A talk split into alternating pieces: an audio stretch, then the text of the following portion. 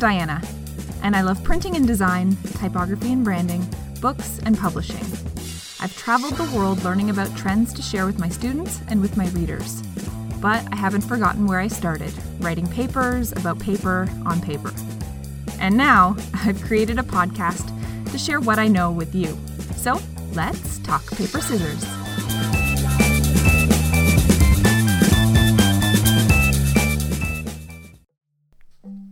Name Zapfino Arabic. Release date 2014.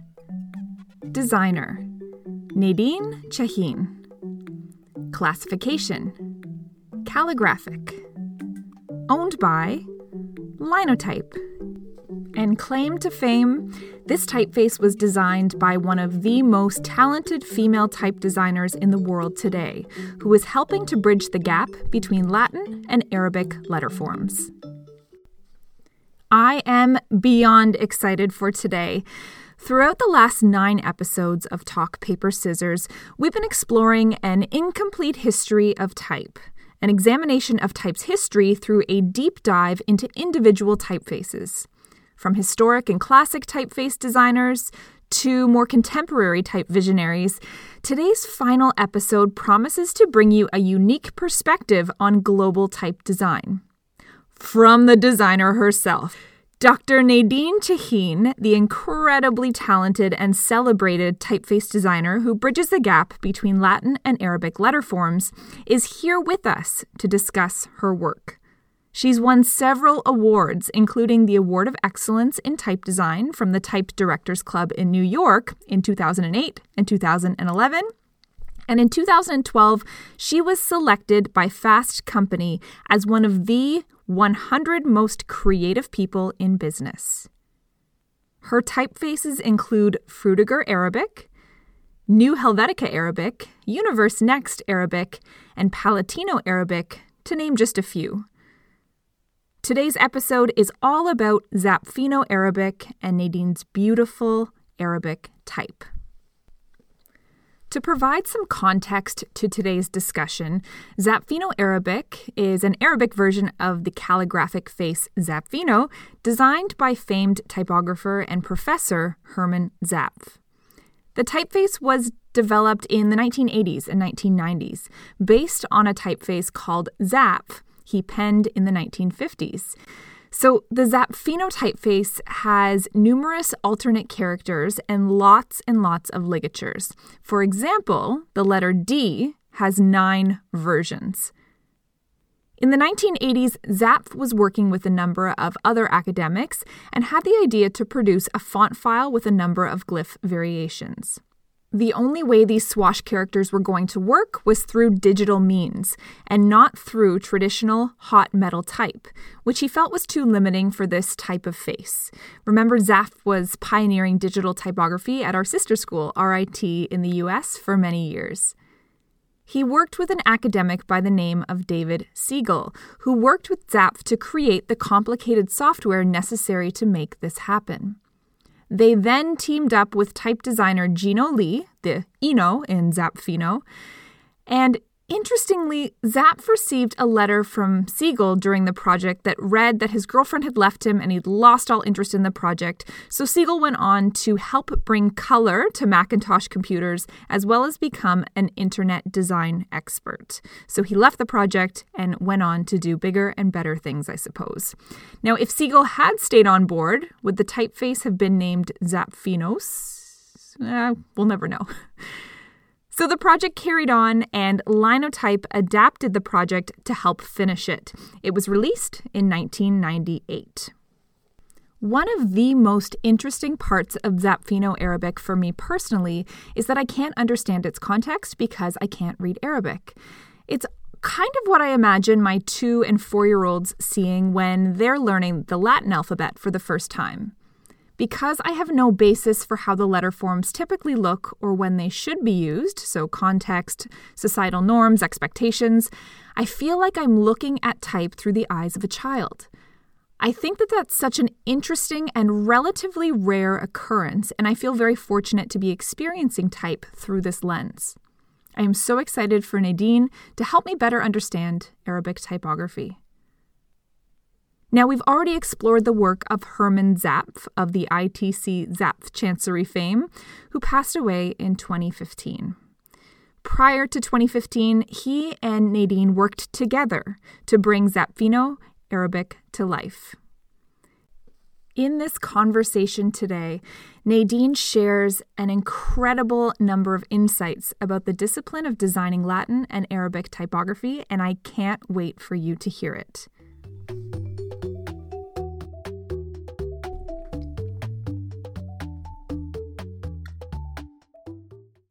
Hi, Nadine. I am so, so, so delighted that you have gifted us with your time and your immense knowledge in this area. I am a huge admirer of your work and I cannot wait to chat with you. So, can you tell us a bit more about how you got started in the world of typography?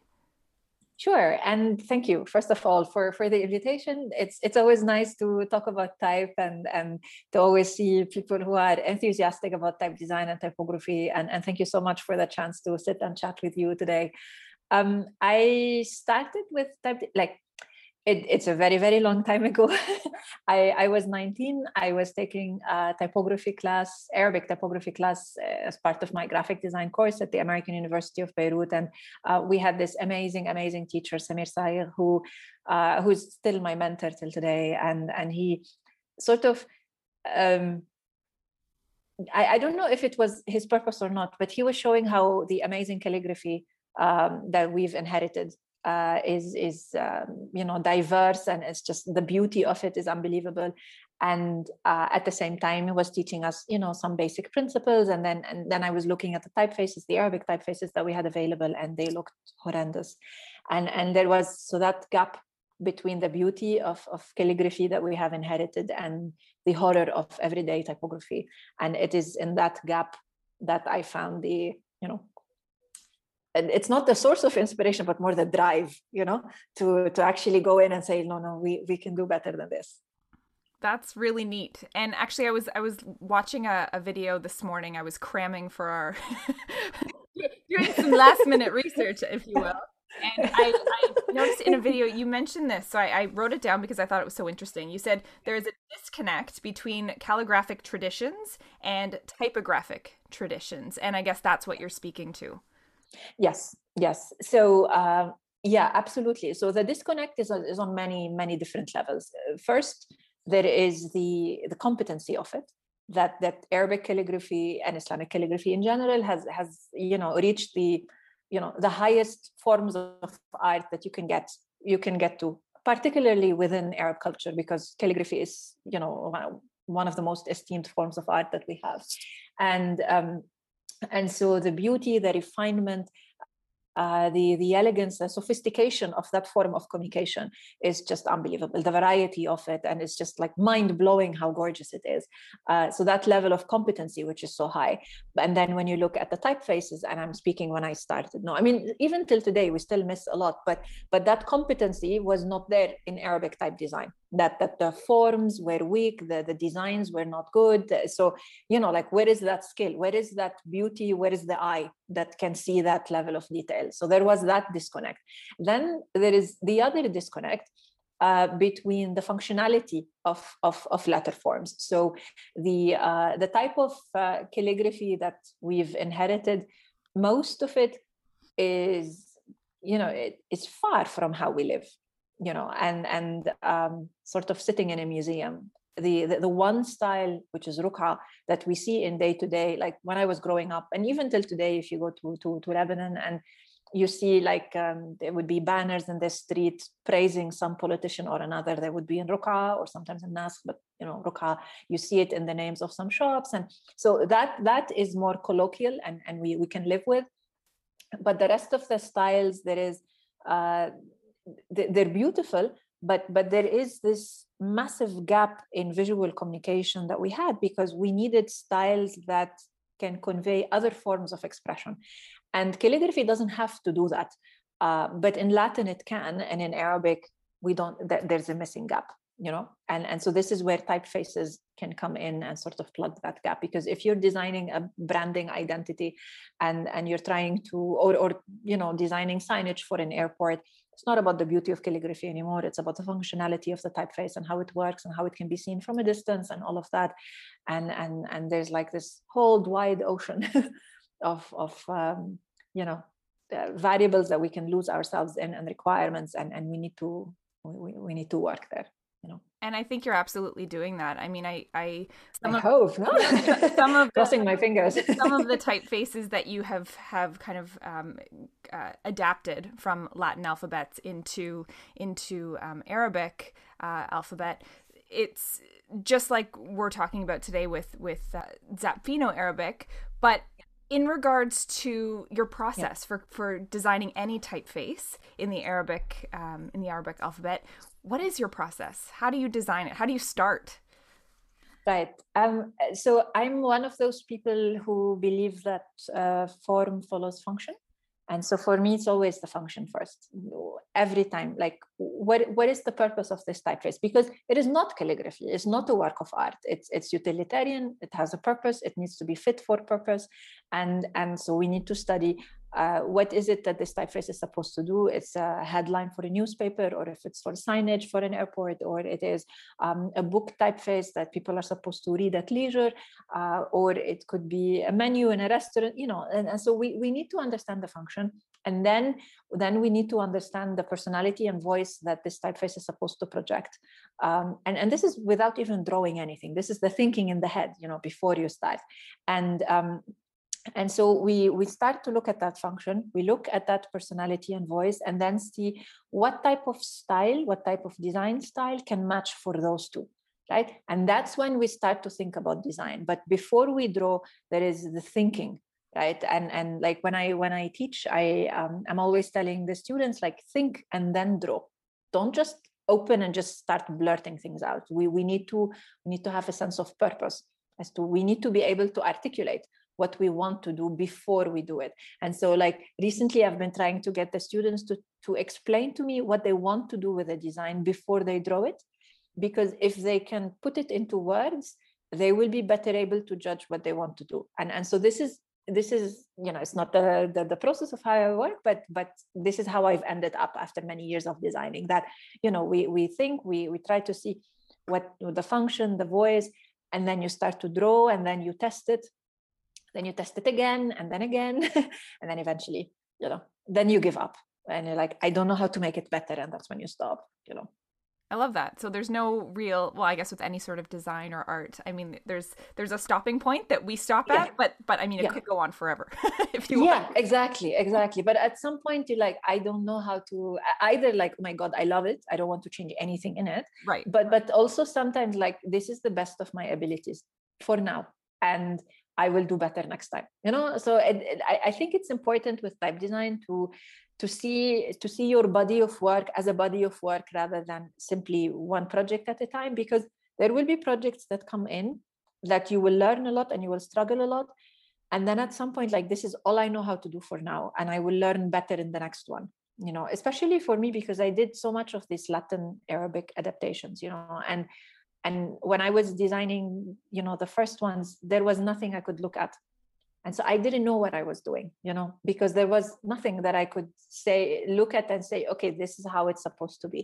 No it, it was like you know walking blindly and doing my best. And, and so for many many years it was like okay this is what i know how to do now. Then someone will use it and i will see it and then i will leave it and come back to it and then i will do better in the next one. And then you know hopefully keep improving. And that makes it easier you know to to disengage a little bit it does yeah it's not that you have to go from step one to step 10 immediately there's all sorts of yeah. intermediate steps that yeah. you as a yeah. designer type and it takes the pressure off you that yes. this typeface is not everything that you are yes. you know the, your body of work yes but not the instance of that typeface because it could be that you just don't know what to do with this one. It's too difficult or sometimes you need an extra year but you don't have an extra year you know or you need an extra week and you still don't have that extra week you know? So it's it's uh, like we we do the best we can and we learn and it's important to uh, to remember that if there were questions that we didn't know how to answer before to not forget them to keep them and take them on and try to solve them in the next one. I love it I love yeah, that. Cool. so your yeah. typeface, tell me if I'm pronouncing it incorrectly. Is it Koufiya? Kuf yeah, koufiya. So this was the yeah. first of its kind. Yes. I believe it yes. was your master's in part of your master's degree that you, that you designed this. And so it was a typeface that was simultaneously designed in Latin and Arabic alphabets. So how does your design approach differ when you're when you're uh, kind of working in Latin alphabets versus Arabic alphabet? Latin is a thousand times more difficult for me. Designing really? Latin, yes, yes. Even though technically speaking, Arabic is harder, but for me, Latin is harder because I am just I uh, I am more familiar with the letter forms in Arabic and and the logic behind them and the history and all. It's just you know what you've studied for many many years versus what you've studied for one or two you know so there's a difference and also the practice because i've designed two latin typefaces in my entire life but the arabic is i, I don't even know how many there's a lot right so it's just that, that, that level of difficulty is, is still there um, but um, but with latin like um, at least when you're designing with both if you're doing uh, you know if you're doing an adaptation uh, of, of a Latin typeface, there's a lot of decisions that have already been taken. Uh, the voice, the personality, the function, all of it has already been set in stone. It's there. And you just need to be able to sort of translate it, right? So the Arabic is a translation of design decisions that have happened in the Latin. If you design in Arabic on its own, you have the full freedom. And then there are certain things you don't need to worry about, like um, how, you know, the, uh, the, the, the line the line length no not the line length so the um the um, the leading for example the size on the body it doesn't have to be very big.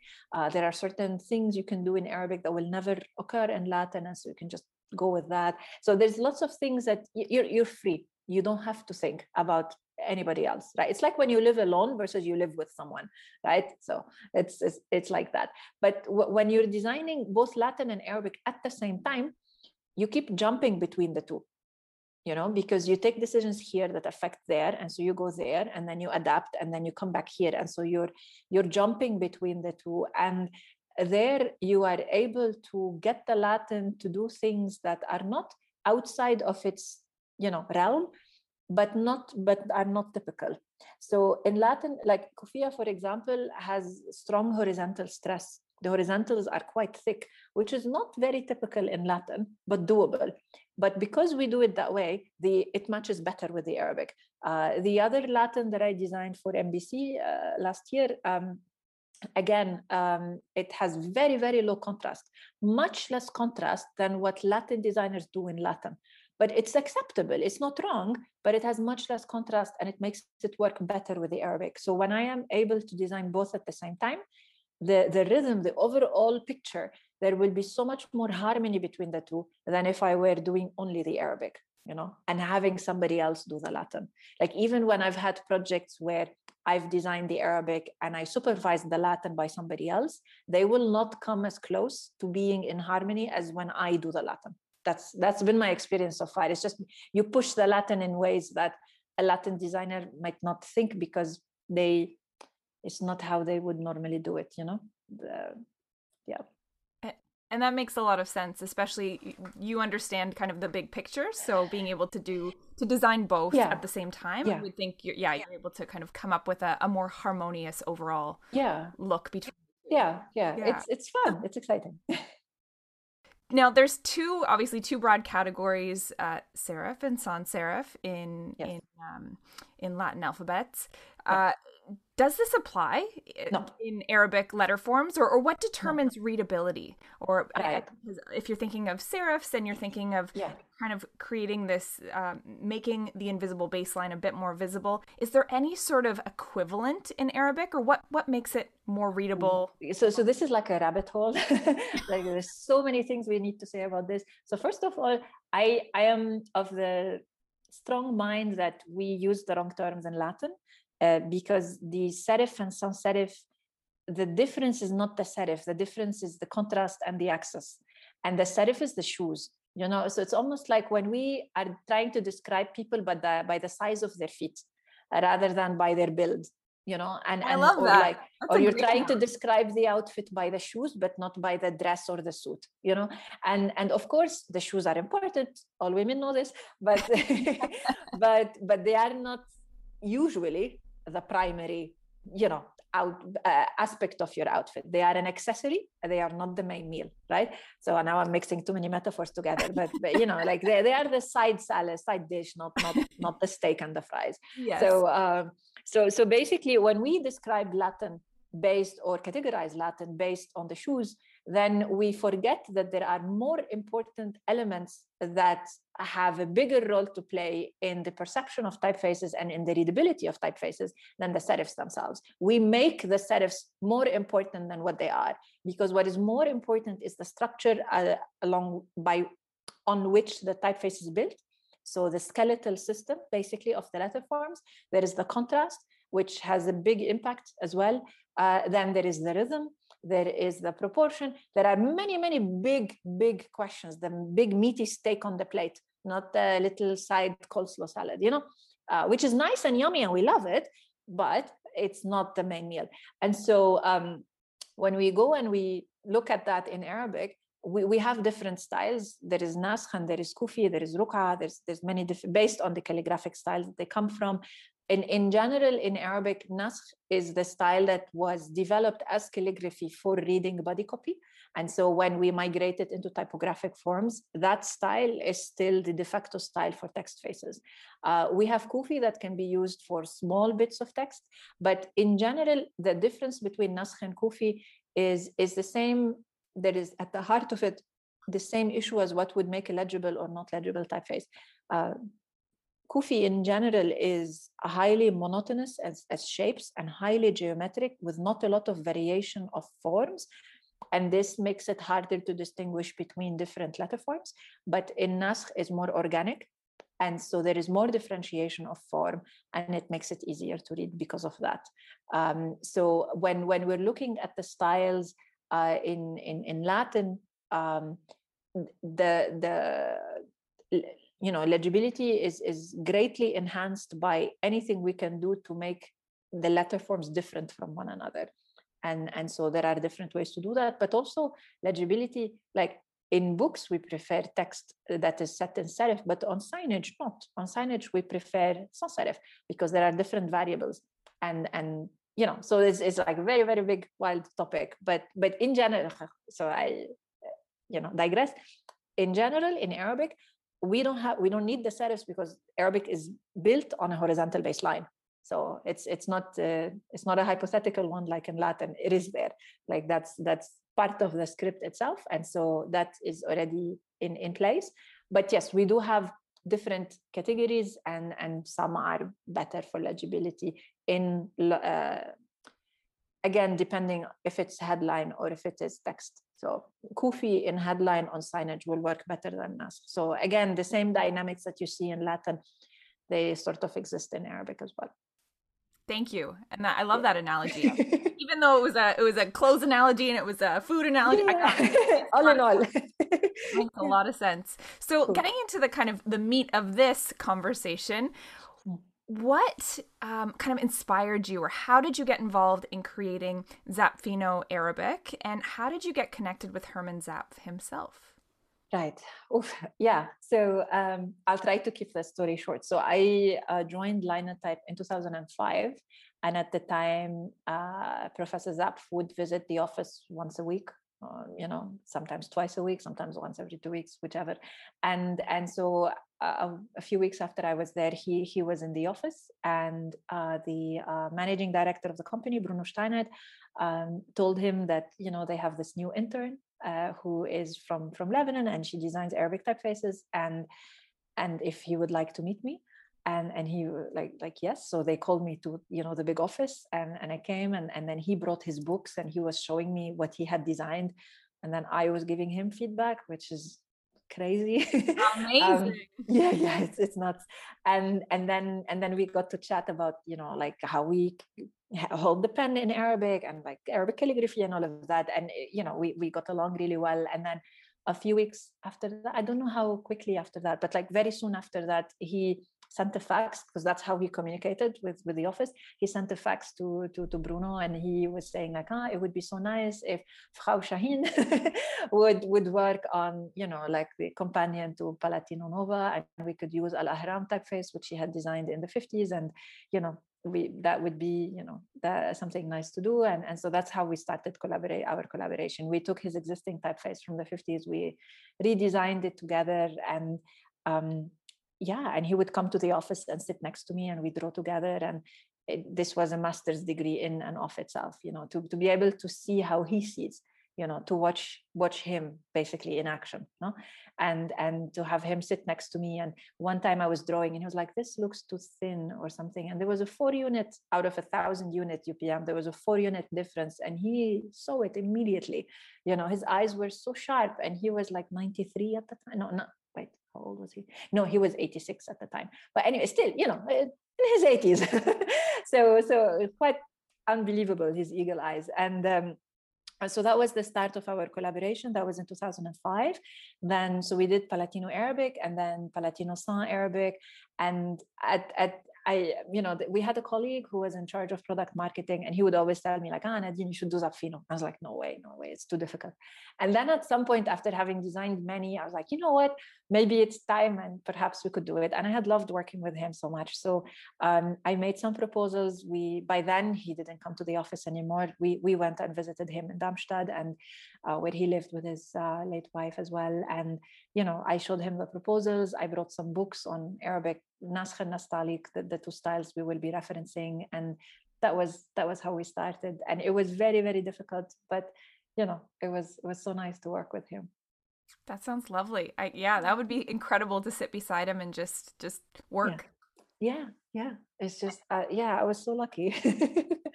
so what was the most kind of rewarding part of that whole process of specifically Zapfino Arabic and maybe the most challenging parts or part of so the most rewarding thing is like i learned how to draw curves like he does that is is is a gift you know because i learned how to copy his style and and so yeah because i was the student and i was learning from him and so and looking at his typefaces and trying to match and because i tried to match them and after three typefaces i could anticipate what would what would he draw it like and so that was that was amazing you know because it's a skill that i took over and then it it made me a better designer and it is reflected in everything that i had drawn after because when you look at the way i drew before versus how i draw now you can see that something happened you know in that period. Something changed. Like i i draw better now. Thank god no? And and yeah the, the difficult part was that we were trying to uh, there was no existing calligraphy style in arabic that would match Zapfino because Zapfino is his handwriting basically. And and it is his handwriting. That's how he writes. And so we needed to invent a style in arabic that would look as if he wrote it if he would write arabic but that style didn't exist in writing and we had to do it in a typeface you know? So it's a bit like lots of pieces. Yeah yeah absolutely. And i am not a calligrapher you know? And like my god. So it, it, was it was hard. It was for me mount everest. That was my that was the most difficult thing i had ever attempted. And some words look amazing some words not as much. Um, but yeah it, it was it was tough but also very gratifying to work with him on this yeah, it sounds really incredible and it's kind of his his living legacy in your handwriting or in your yeah. your ability to to write like him or or kind yeah, of that yeah. progression in your own in your own work. I mean I mean he has so many students, right? And there's he has inspired so many um and and we've all been lucky, right, to um have the chance to yeah, learn um, from yeah, he's he's a master. it's it's a it's a privilege. Yeah. Now, I ask this kind of half jokingly, but is there going to be a Comic Sans Arabic in your?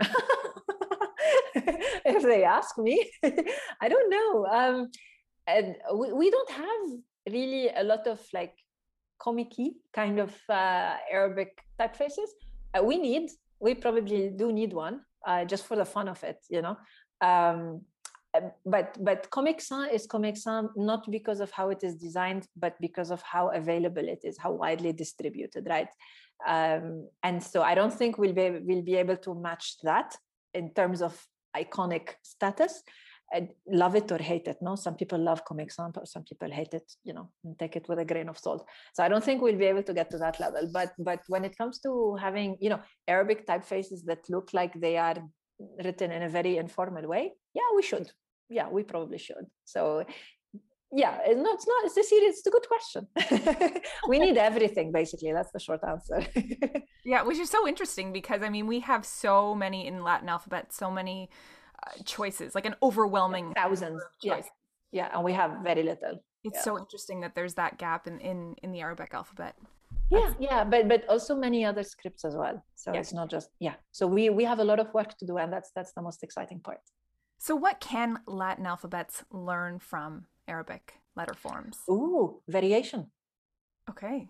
Variation. Yeah yeah yeah because latin has become sort of stuck in a golden cage where it looks amazing but there's very little variation. Like when was the last time that you had a workhorse design? Not not a fancy script or a fancy brush lettering kind of typeface. No, the workhorses that we use all the time, right? When was the last time we saw a new genre open? It's been a while. Uh, yeah, yeah, it's, that's it's been point. a while, even though we have amazing designers practicing today. So uh, we, yeah, we need we need to accept to go back to standards where typefaces don't look like one another and these days they are too similar. It's become so confined and people feel that if you sneeze it's a new typeface and it's not. There's more work to make typefaces different. It, it cannot be this close in design. It cannot be that you need to be an expert to know the difference between two typefaces. It right. cannot be. They're way way too close to one another. We need more variation. And not not in terms of forms of expression because latin is able to do that but but there needs to be an expansion of the design space. Mm. if only to support the variety that is coming but is currently confined in a very small space and we need to break it open. So and and there's a lot in latin like oh no this is not how we do it because this is what it was done like before. In a way latin type design is what arabic calligraphy is like today. You have a golden standard it's amazing i mean come on we we we need to move so um, yeah, I think that that would be a nice crossover. I think that's such an interesting interesting viewpoint that is absolutely true. You feel like almost there's there's so many rules and so many things that you have to um, to kind of accomplish if you're designing Latin alphabets that that yeah. Yeah. you feel confined to making it look a certain way or there's there's yeah. there's room to grow, but where will grow? I, I yeah, but that's that's the fun part. What is your advice for aspiring designers who want to do something similar to what you're doing right now but aren't sure how to get started? Where where do they start? It's it's quite difficult because that's not the the nice thing to say in the beginning, no. But uh, basically, the, the the field of type design today is not the way it was when I started. It it used to be simpler, um, but still, uh, I, I, think type design is, is a beautiful profession and i definitely recommend people to get into it. Now the question is in what script are they designing? Is it is it in latin? Is it in arabic? If it's in latin think very carefully because there's a lot of people already doing it. So you know it's a bit more competitive. Uh, in arabic open field come join us you know? So so it depends you know in what script you want to design for because there's a quite a lot of saturation in latin. And you know you need to be really really good and competitive to be able to make it in latin.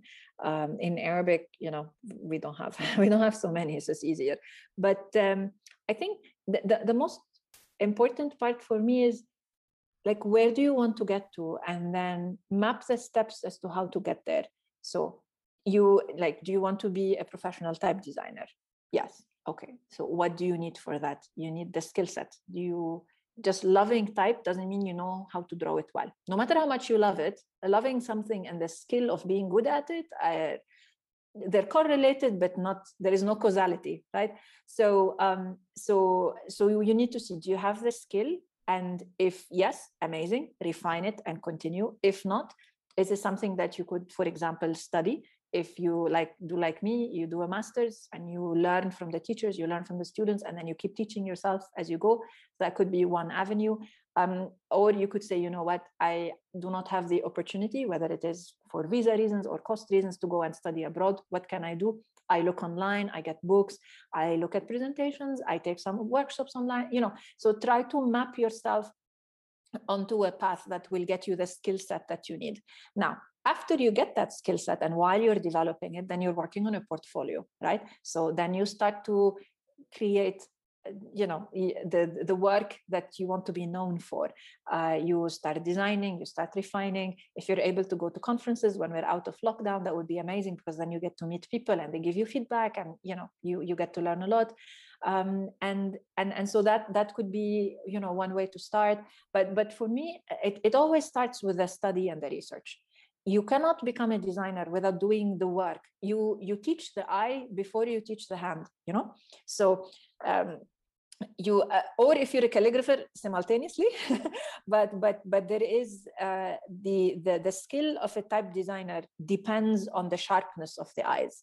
And you could you could be you know very talented and by nature you have sharp eyes so you are able to spot differences or it could be that this is not something you're born with but you teach yourself and you can get there. Like my eyes were not sharp no? When i started in graph in type design they, were they were you know as if you have myopia right? But but then with time you you pick it up and then they get sharper. So you train it. And and it's a muscle and it can be trained. And and so you but, but you need to you need to do the work. You need to read. You need to understand. You need to look. And then you need to ask yourself like why am i doing this is it just because it's fun? Is it because it's fashionable to be a type designer today? Because that might not be the case in 30 years when you're at the prime of your career right? So it it, it really it it, it's all about that drive that you have and where you want to get to but but it always begins with the research and the study and the hard work.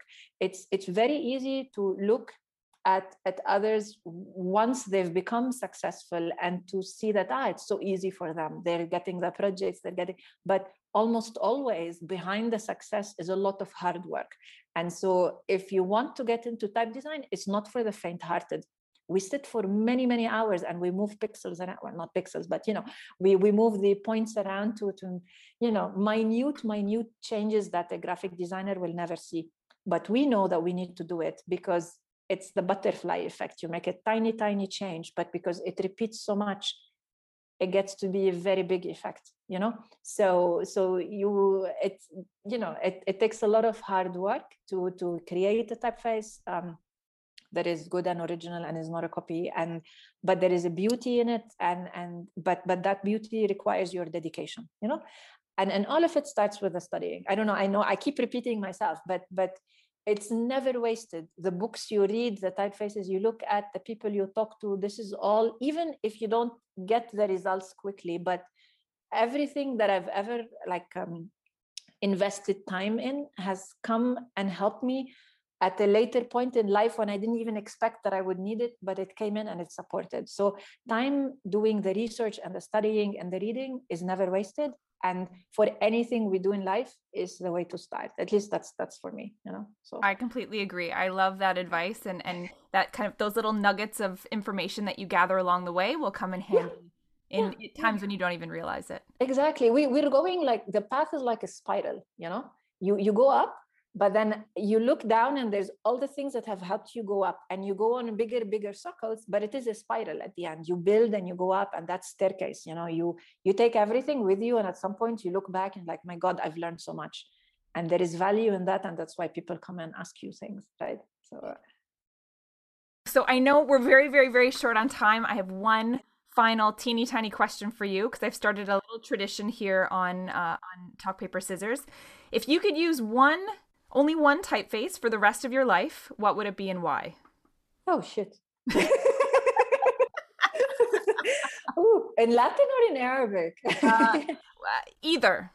Oof. I, I will not pick one of my typefaces because that's cheating. I think currently on Arabic, I'm a big fan of Calibri Arabic. I, I would pick that one um, is very well drawn. It's friendly. It's it's um, excellent proportions. The designer Ma'moun Sakkal is brilliant, and and I, I just love reading in it. So I, I like to be with it. That typeface, it's it's good. With Latin, I've always used to say it's Frutiger. Currently, I would say I would like a version of Frutiger with less contrast, and then that one will be the one. Perfect. Yeah. I love it. So are you going to design that a Frutiger with less contrast? No, you need someone who draws better than me. hardly, hardly. Well, thank you so much. It's been wonderful, wonderful chatting with you, Nadine, and you. uh, I really appreciate your time and your wisdom, and uh, and it's I know pleasure. listeners do too. So thank you so so much. You're welcome. You're welcome. Thank you. Thank you. Thank you, Ms. Chahine, for your important contributions to an incomplete history of type. From the Middle Ages to the Middle East, from Futura to freight. Thank you for joining us on a journey across the type universe and going where no designer has gone before. We've made it. Now, only time will tell who the next faces of type will be and what typefaces they will create to change the world.